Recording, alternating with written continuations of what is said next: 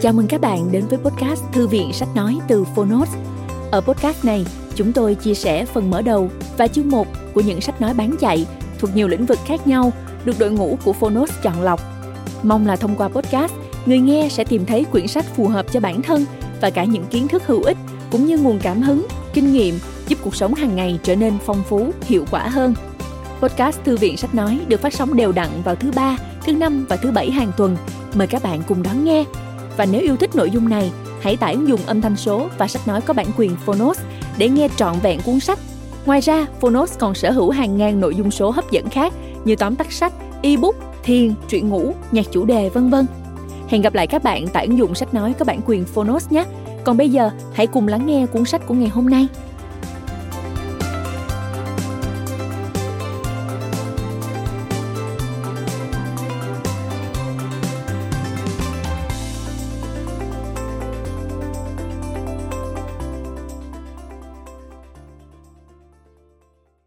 Bạn đang nghe từ Phonos.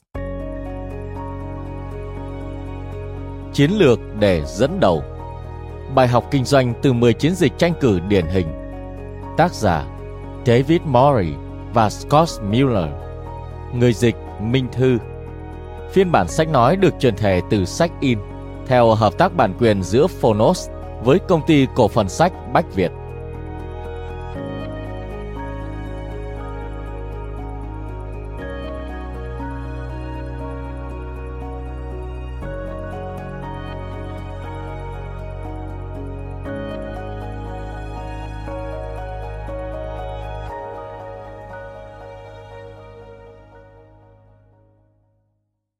Dành tặng Denise, Tyler và Brad.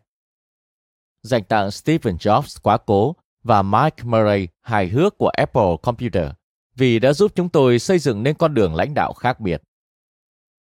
Scott Miller Dành tặng Xie Young, người đã giúp tôi trở thành một nhà lãnh đạo tốt hơn mỗi ngày. Dành tặng Shui, người chị gái tuyệt vời của tôi. Và dành tặng các khách hàng thân mến những người đã chỉ dẫn cho chúng tôi nhiều hơn những gì chúng tôi có thể hướng dẫn họ. David Murray Lời giới thiệu Mục đích chủ yếu của cuốn sách này là giúp bạn phát triển những kỹ năng lãnh đạo cần thiết để thích ứng với môi trường kinh doanh nhiều biến động và thách thức. Nguyên tắc lãnh đạo mà chúng tôi chọn lọc ở đây đều được đúc kết từ kinh nghiệm của những người đối đầu và các nhà cải cách đã thành công trên thương trường chiến trường và chính trường. Trong thời đại thông tin hiện nay, những người đối đầu thường có lợi thế hơn so với người đương nhiệm. Những triết lý về lãnh đạo kinh doanh được phát triển trong hàng trăm năm qua, này cần có sự thay đổi để phù hợp hơn. Vì vậy, giả thuyết mới đặt ra trong cuốn sách này là mô hình lãnh đạo được các tổ chức áp dụng cần thay đổi để mang lại hiệu quả. Chúng ta cần các chiến lược mới, phương thức tiếp cận mới nội dung đào tạo mới và phương tiện mới trong trao đổi thông tin. Tất cả những khía cạnh này tạo nên mô hình lãnh đạo mới mà thực ra không mới với chúng ta. Trở lại những năm 1980, chúng tôi gọi đó là lãnh đạo theo sự thay đổi. Trong mô hình mà chúng tôi phát triển cho Stephen Jobs và Mike Murray tại công ty Apple Computer. Ngày nay, khái niệm này trở nên đúng đắn hơn bao giờ hết. Trong kinh doanh cũng như trong cuộc sống thường ngày, sự thay đổi có khả năng kiểm soát đối thoại. Năm 2004, chúng tôi đã viết cuốn The Underdog Advantage, tạm dịch Lợi thế của kẻ thua cuộc. Cuốn sách cơ bản về nhóm đối đầu, những người đã từng gây phiền toái và giờ vẫn thế, thậm chí mãnh liệt hơn trên thương trường, chính trường và chiến trường. Với 10 bước hành động trong cuốn chiến lược để dẫn đầu này, bạn sẽ được chỉ dẫn cách sử dụng mô hình chính trị đối đầu làm chiến lược giúp sự nghiệp, dự án cá nhân cũng như công ty của bạn thành công trên thị trường có tính cạnh tranh và phức tạp như hiện nay. Mô hình này là con đường hiệu quả nhất để tiến tới sự thay đổi về mô hình lãnh đạo, điều rất cần thiết ngày nay. Chúng tôi sẽ trình bày chi tiết từng bước cơ bản trong cuốn sách này. Bạn sẽ thấy các bước được trình bày giống như một chiến dịch tranh cử. Đây không đơn giản chỉ là một phép so sánh ẩn dụ văn vẻ, mà chính là khung cơ sở làm nền tảng thành công và chiến thắng cho một nhóm hoặc một cá nhân lãnh đạo bằng cách đảm bảo tất cả thành viên đều tập trung nhắm đến thành quả phải đạt được trong ngày bầu cử. Chúng tôi đề xuất ở đây 10 bước nền tảng cho thành công, vì chúng tôi đã thử nghiệm và chứng kiến từng bước được áp dụng trong vô số các chiến dịch kinh doanh và chính trị của CEO và các ứng viên. Mỗi một bước là một viên gạch quan trọng đặt nền móng cho sự phát triển của các chiến lược và chiến thuật hiệu quả hơn, tập trung hơn và sắc bén hơn cho công ty, đội ngũ hoặc sự nghiệp riêng của bạn. Vì vậy, đừng bỏ qua bất kỳ bước nào. Nhà Trắng hoặc phòng điều hành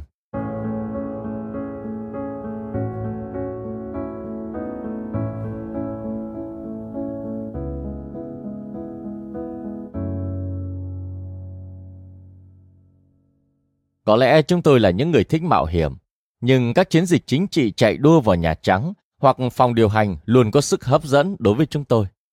Bạn giành được 50,1% phiếu bầu vào ngày thứ hai đầu tiên của tháng 11 hoặc tay trắng về nhà. Bạn mất hàng đêm căng thẳng và thậm chí nhiều nhân viên của bạn phải thức trắng đêm làm việc để giành được 0,1% chiến thắng đó. Đến nỗi bạn phải chịu đựng cơn đau vùng thượng vì âm ỉ vào mỗi sáng thức dậy cùng với nỗi lo sợ rằng mình không thể đi đến cùng chặng đua này. Bạn tham gia vào trò chơi của những người chơi là chuyên gia, người thích dữ liệu lớn, big data, kẻ gây rối, nhà tổ chức kém cỏi, những người né tránh quảng cáo và các nhà quản lý thô lỗ. Tất cả bọn họ đều có chung mục đích, chiến thắng, chiến thắng tuyệt đối và không có gì khác ngoài chiến thắng. Tất cả các sắc thái cảm xúc từ bất an, lo lắng, thất vọng và cả hy vọng đều hiện hữu trong mỗi chiến dịch và thường bùng nổ cùng lúc vào cùng một ngày. Nếu bạn không thể làm chủ được tình thế lên xuống bất ngờ như khi chơi trò tàu lượn siêu tốc, thì bạn không được sinh ra để chạy đua chính trị. Vào giữa thập kỷ 1980, khi phải cạnh tranh với gã khổng lồ IBM, Apple Computer chỉ là một công ty khó ưa, đối đầu với tập đoàn độc quyền nắm giữ vị trí bất bại trên thị trường trong hàng thập kỷ. Steve Jobs có ý tưởng về một chiến lược chính trị đối đầu và gây dựng văn hóa bất khả chiến bại xem đó là cách duy nhất để có thể chiến thắng trong cuộc đua này. Trở lại năm 1984, khi chúng tôi đang tận hưởng cuộc sống ổn định khi làm công việc cố vấn chiến dịch chính trị, quản lý khoảng 15 hoặc 20 chiến dịch tại Mỹ, song song với các chiến dịch cách mạng dân chủ trên toàn thế giới. Sau đó, Jobs có mời chúng tôi dùng bữa trưa. Ông ấy nói rằng, hai anh hiểu biết về những thứ mà chúng tôi không biết. Các anh là những người triển khai các chiến lược khác biệt với chiến lược người ta làm trong kinh doanh. Các anh chơi ở mọi sân chơi, nhà trắng hoặc phòng điều hành. Và tôi nghĩ các anh xây dựng được những kế hoạch sắc bén hơn những sản phẩm tương tự của các chiến lược gia doanh nghiệp. Tôi muốn các anh hãy xem sự cạnh tranh của chúng tôi với IBM như là một chiến dịch chính trị. Jobs đã yêu cầu chúng tôi áp dụng những gì chúng tôi biết về chiến dịch trong chính trị và việc lãnh đạo, tiếp thị và truyền thông trong kinh doanh. Điều này đối với chúng tôi nghe khá mỉa mai, bởi lúc đó các ứng viên chính trị trên toàn thế giới đều thuê chúng tôi áp dụng những gì mà chúng tôi biết về chiến lược truyền thông và tiếp thị trong kinh doanh vào các chiến dịch chính trị của họ. Và việc này giống như Steve Jobs huých chúng tôi một cú vào mạng sườn, nhắc đến công cụ sắc bén và nói rằng chúng tôi có thể áp dụng mọi kiến thức chúng tôi biết về chiến dịch chính trị vào chiến dịch lãnh đạo trong kinh doanh. Sự hợp tác giữa chúng tôi với ông ấy vào giữa những năm 1980 đánh dấu lần đầu tiên chúng tôi áp dụng chiến lược chính trị vào chiến dịch kinh doanh. Cụ thể sau đó, Jobs và giám đốc tiếp thị xuất sắc của ông ấy, Mike Murray, đã hỗ trợ chúng tôi phát triển một mô hình mà bây giờ chúng tôi gọi là mô hình đối đầu. Về cơ bản, đó là sự đối lập giữa nhà lãnh đạo đổi mới và nhà lãnh đạo bảo thủ. Sau khi thành công ở Apple, chúng tôi liên tiếp hợp tác với Coca-Cola, The Home Depot, Google, American Express McDonald's, Microsoft, Johnson Johnson, Verizon, News Corp, Mueller Brewing, HBO, Samuel Adams, TPG, Nike, Visa, General Electric, Walt Disney và nhiều công ty khác, bao gồm cả một số công ty khởi nghiệp và tập đoàn lớn. Xin lưu ý rằng, rất nhiều khách hàng của chúng tôi là những công ty rất thành công và trên thực tế, hầu hết họ là nhóm người nắm quyền lúc đó. Kể cả những tập đoàn thành công nhất trên thế giới vẫn phải đối mặt với những thách thức khó khăn và biến động khôn lường trong môi trường kinh doanh hỗn loạn ngày nay. Khi đó, họ gọi đến cho chúng tôi. Lời khuyên đầu tiên của chúng tôi đó là họ cần phải phá vỡ thị trường hoặc phương châm kinh doanh của công ty. Họ cần phải làm những gì cần thiết cho chính họ, làm tốt hơn và khẩn trương hơn. Phá vỡ các thị trường, phá vỡ chính phương châm kinh doanh. Đây là những đặc tính của một nhà lãnh đạo chính trị đối đầu và chiến dịch chính trị đối đầu. Steve Jobs đã không định hướng sai cho chúng tôi. Sau hơn 30 năm, chúng tôi nhận thấy rằng mô hình chính trị đối đầu vẫn hiệu quả trong cả kinh doanh và chính trị. Bây giờ, chúng tôi thẳng thắn thừa nhận rằng mọi thứ dễ dàng như cho lát bánh mì vào lò nướng vậy. Đúng là chúng tôi áp dụng mô hình chiến dịch này vào mọi dự án, từ dự án kinh doanh ngắn hạn, chương trình cải cách toàn diện và thay đổi triệt để tầm nhìn và mục tiêu doanh nghiệp, cho đến sự nghiệp cá nhân của từng nhân viên ở mọi cấp bậc. Chúng tôi áp dụng mô hình này cho mọi vấn đề về lãnh đạo bởi nó thực sự có hiệu quả. Có hai điểm khuyết thiếu làm mất tập trung, gây cản trở và thường phá hỏng các chiến lược và dự án kinh doanh. Đó cũng chính là hai khuyết điểm đặt dấu chấm hết cho sự nghiệp lãnh đạo doanh nghiệp. Một, thiếu trọng tâm. Sai lầm trong xác định vấn đề hoặc cơ hội sẽ dẫn đến việc đề ra mục tiêu không rõ ràng hoặc thậm chí là sai mục tiêu. Điều này cũng tương tự như thất bại trong việc hiểu rõ chiến trường, thất bại trong việc xác định mục tiêu cần tiến đánh và thất bại trong việc xây dựng một nhóm cộng sự hiệu quả để giải quyết thách thức chung. Tất cả các trường hợp không xác định đúng trọng tâm đều có kết cục lụn bại. Dự án của bạn hoặc công ty của bạn đều đi lệch hướng mục tiêu sự nghiệp mà bạn đặt ra ban đầu. 2. Thiếu tính cấp bách. Bao nhiêu dự án của các doanh nghiệp thực sự đạt được mục tiêu đặt ra ban đầu? Theo kinh nghiệm của chúng tôi, con số đó là khoảng 8%. Các giám đốc dự án và cộng sự của họ không thừa nhận điều này. Khoảng 92% trong số họ đối phó bằng cách dịch chuyển mục tiêu hoặc né tránh đáp ứng trực tiếp kỳ vọng từ các bên liên quan. Và bao nhiêu quản lý và CEO doanh nghiệp không thành công với cương vị lãnh đạo của mình. Theo kinh nghiệm của chúng tôi, con số đó là khoảng 92%.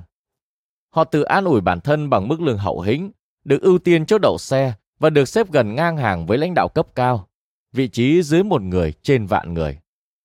Cuốn chiến lược để dẫn đầu này giúp xác định trọng tâm và sự cấp thiết của dự án cho đội nhóm, công ty và sự nghiệp riêng của bạn. Chắc chắn 100% đây là hai yếu tố mà bạn đang cần. 92% các công ty, rất có thể bao gồm cả công ty của bạn, cũng chưa nhìn ra chúng.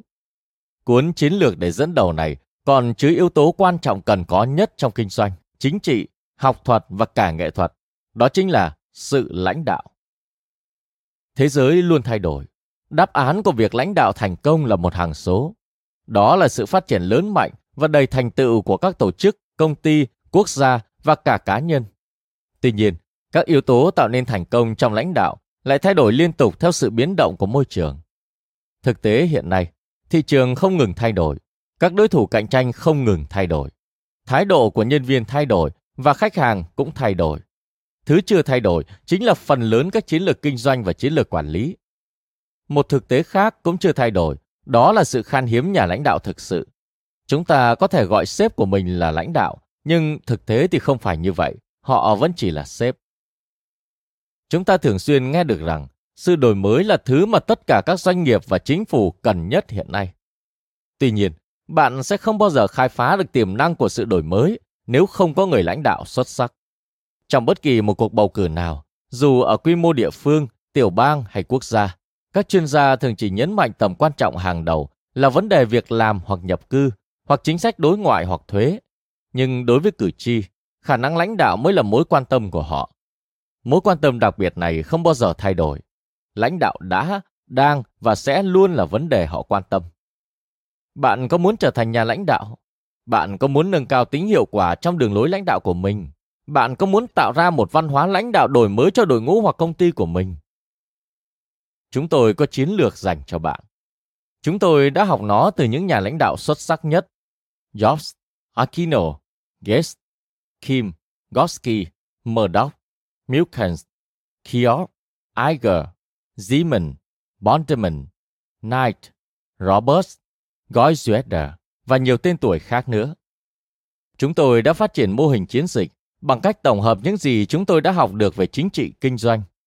Kết quả là một mô hình lãnh đạo mới ra đời, lãnh đạo đổi mới. Mô hình này rất đơn giản, rõ ràng, có trọng tâm và truyền cảm hứng tuyệt vời. Thêm nữa, như Henry Kissinger vĩ đại thường nói về các chiến lược ngoại giao mà ông khởi xướng thời bấy giờ. Mô hình này thực sự mang lại hiệu quả. Bước 1. Quyết định chạy đua.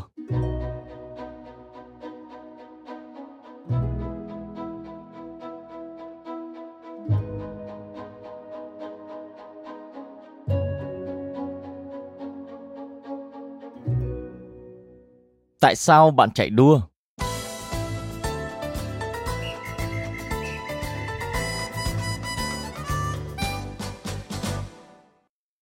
Tại sao bạn phải chạy đua? Bạn tin tưởng vào điều gì? Hãy cam kết. Năm 1980, chứng kiến cuộc khủng hoảng con tin ở Iran. Tình trạng lạm phát và bài diễn văn nhậm chức phản ánh tình trạng hỗn loạn của Jimmy Carter. Vị tổng thống độc quyền lúc đó đang mất đi sự tin tưởng của người dân. Nhìn từ góc độ sâu xa nhất của chiếc ghế tổng thống, thượng nghị sĩ Edward Kennedy đã bước lên bục diễn thuyết tại hội trường Faneuil lịch sử ở Boston để tuyên bố rằng ông sẽ tham gia vào chiến dịch tranh cử tổng thống với Carter. Tuyên bố này đã làm xôn xao giới báo chí. Hầu hết các nhà báo, ký giả thời bấy giờ vẫn nhớ rõ và chờ đợi điều kỳ diệu của lâu đài Camelot của JFK, ám chỉ nhiệm kỳ tổng thống của John F. Kennedy. Chiến dịch đã khởi động mạnh mẽ như một quả tên lửa Atlas mà NASA phóng ra. Tuy nhiên, nó đã kết thúc chóng vánh, nhanh hơn cả đợt bầu chọn đầu tiên để tìm ra ứng viên đại diện cho một đảng chính trị. Chiến dịch Teddy in 80 đã đưa ra một tình huống mà đáng lẽ phải diễn ra tại buổi phỏng vấn ứng viên sau bầu cử do phóng viên Roger Murs của đài CBS thực hiện. Đó là khi Kennedy bối rối và trả lời ấp úng lúc được Murs đặt câu hỏi. Ngài thượng nghị sĩ, tại sao ngài lại chạy đua vào chiếc ghế tổng thống? Công ty nào cũng có sếp, thậm chí các công ty lớn có một danh sách dài các chức danh của các nhà điều hành. Họ đặt ra nhiều chức vụ như giám đốc điều hành và chủ tịch và tổng giám đốc, các phó chủ tịch điều hành, phó chủ tịch, giám đốc bộ phận và còn nhiều nữa. Rất nhiều sếp, nhưng có rất ít công ty, đặc biệt là công ty lớn, có nhà lãnh đạo. Công ty của bạn có không? Liệu nó có những nhà lãnh đạo thực thụ? Những nhà lãnh đạo có tầm nhìn, những nhà lãnh đạo truyền cảm hứng không? Chúng tôi nhận thấy rằng không phải ai cũng muốn trở thành lãnh đạo. Một số người chỉ muốn làm nhân viên, có thể vì họ không tin vào khả năng lãnh đạo của mình có thể do họ thích sự ổn định, an nhàn khi được ở giữa các đồng nghiệp, hoặc có thể họ không thích cảm giác đặt chân lên vùng đất hoang. Không phải ai cũng muốn trở thành lãnh đạo. Ngoài ra, việc làm sếp và làm lãnh đạo cũng có sự khác biệt rất lớn. Thực tế có rất nhiều người được đề bạt làm sếp nhờ việc phục tùng, chứ không phải bởi khả năng lãnh đạo. Họ tuân theo người sếp hiện tại một cách chặt chẽ nhất, đặc biệt theo sát trong những năm cuối của nhiệm kỳ mà người này đương chức. Họ sẽ tuân thủ từng bước và đi theo con đường mòn mà sếp đã đi. Nếu người này chưa khăn gói về nghỉ hưu an dưỡng tại căn hộ cao cấp ở khu Hilton Head, nhiều khả năng ông sếp đó cũng làm theo người đi trước như vậy. Nếu bạn muốn trở thành sếp, sẽ luôn có sẵn con đường mòn cho bạn đi theo. Tại hầu hết các công ty, con đường đó có tên chúng ta làm theo cách này bởi đó là cách mà chúng ta vẫn hay làm. Đây là cái tên rất phù hợp. Đặc biệt trong trường hợp của các nhà lãnh đạo thị trường, nhóm người nắm quyền quản lý thị trường lâu năm và những công ty cố gắng mô phỏng nhóm người nắm quyền này bằng cách thực hiện cái mà về bản chất chính là phiên bản trưởng thành của con đường làm theo người lãnh đạo. Nhóm người nắm quyền quản lý rất có niềm tin về sự thành công của họ. Chúng tôi gọi đó là những người có xu hướng thừa kế di sản, bởi vì họ trông đợi vào việc áp dụng chiến lược, phương thức tiếp cận và nghi thức đã được sử dụng trong quá khứ để giúp họ đạt được thành công trong tương lai. Trên thị trường ngày nay, điều đó giống với việc bạn đang lái xe trên chặng đua Monaco Grand Prix và mắt bạn chỉ nhìn một kính chiếu hậu. Mỗi ngày, các trang báo kinh doanh lại đưa tin nhóm người nắm quyền trên thị trường lui về nghỉ hưu, hết người này đến người khác. Phần lớn họ vẫn còn lưu luyến thương trường, nhưng kết thúc thì vẫn là kết thúc, như nhau cả. Và trong trường hợp của những người nắm quyền thì đó là kết cục không thể tránh khỏi của chiến lược thừa kế di sản khi các ông sếp tự nói với chính mình rằng họ đã thử mọi cách để đào ngược thất bại. Ý của những người này là họ đã thử mọi cách mà họ đã luôn thử trước đó. Cuối cùng, thứ thực sự đã giết chết doanh nghiệp của họ là môi trường mới hay còn gọi là những ý tưởng mới, phương thức tiếp cận mới và cách thức lãnh đạo mới. Vậy bạn muốn trở thành sếp hay trở thành lãnh đạo? Đó là câu hỏi trọng tâm của cuốn sách này. Chúng tôi đang nói chuyện với những người muốn trở thành lãnh đạo trong khi những ông sếp nắm quyền tại các công ty thường đi theo xu hướng thừa kế di sản, thì những nhà lãnh đạo thực thụ, chúng tôi phải gọi là những nhà lãnh đạo đối đầu, là những người định hướng tầm nhìn. Họ dẫn dắt doanh nghiệp hướng tới ý tưởng mới và khai phá vùng đất mới, nơi mà chưa có ai hoặc rất ít người đặt chân đến. Nếu có một điều giúp phân biệt những lãnh đạo mới và những ông sếp cũ, thì đó là thái độ của họ đối với sự thay đổi. Nhóm người nắm quyền bảo thủ ghét sự thay đổi. Tất nhiên là vậy rồi.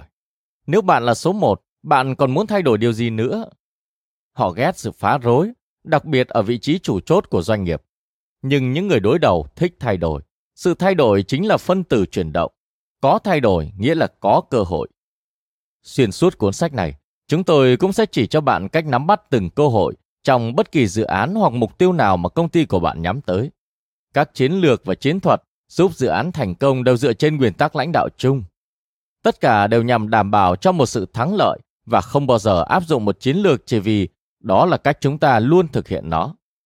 Trong mô hình lãnh đạo mà chúng tôi phát triển cho Steve Jobs và Mike Murray tại Apple, chúng tôi so sánh hai khái niệm lãnh đạo trái ngược nhau, lãnh đạo bảo thủ và lãnh đạo đổi mới. Thứ nhất, kiểu lãnh đạo bảo thủ là sự lãnh đạo của nhóm nắm quyền và là chuẩn mực của văn hóa lãnh đạo tại hầu hết các công ty. Phần lớn các doanh nghiệp này tuân theo những người nắm quyền về cả chiến lược và phong cách của họ. Những nhà lãnh đạo bảo thủ thích quy mô, lợi tức và tổng lợi nhuận, bất kỳ thứ gì to lớn. Thứ hai, kiểu lãnh đạo đổi mới, đánh giá cao tốc độ và sự dịch chuyển linh hoạt thay vì quy mô. Đó chính là sự thay đổi và cải tiến. Những nhà lãnh đạo đổi mới muốn tạo ra giá trị thị trường. Họ xác định thị phần trên thị trường để theo đuổi. Họ tập trung vào mạng lưới bởi điều đó là tốt hơn để đánh giá giá trị thực của thị trường. Bạn không thể đi đường tắt để có được lợi nhuận ròng bền vững. Thứ ba, các nhà lãnh đạo bảo thủ thích yếu tố hình thức trong các quy trình kinh doanh và hệ thống quan liêu trong bộ máy tổ chức. Thứ tư, các nhà lãnh đạo đổi mới không công nghệ hình thức. Điều đó thể hiện ở cả phong thái, cách thức quản lý tổ chức và phát triển chiến lược của họ. Chúng tôi không nói về ngày thứ sáu thường phục hay món sushi trong nhà ăn của công ty. Chúng tôi đang nói về cách thức tổ chức và các chiến lược linh hoạt. Những nhà lãnh đạo đổi mới kiểm soát thách thức phù hợp với tầm nhìn kinh doanh của họ một cách hiệu quả và thay đổi khi phương pháp của họ không còn phù hợp nữa. Thứ năm, đối với nhà lãnh đạo độc quyền, thách thức là phiền nhiễu. Đó là những điều sẽ xảy đến với họ chứ không phải những thứ mà họ tạo ra. Thứ sáu, đối với nhà lãnh đạo đối đầu, thách thức là một phần quan trọng trong kinh doanh. Chúng tôi muốn hướng dẫn bạn trở thành một người đối đầu, một nhà lãnh đạo đổi mới, bởi đó là phong cách thực thụ của một người lãnh đạo thành công trong môi trường kinh doanh, chính trị, quân sự và thời đại thông tin ngày nay. Trong một môi trường mà sự thay đổi là trọng tâm của cuộc đối thoại, thì người đối đầu luôn giành chiến thắng. Cảm ơn các bạn đã lắng nghe podcast Thư viện Sách Nói. Podcast này được sản xuất bởi Phonos, ứng dụng sách nói có bản quyền và âm thanh số dành cho người Việt. Hẹn gặp lại ở những tập tiếp theo.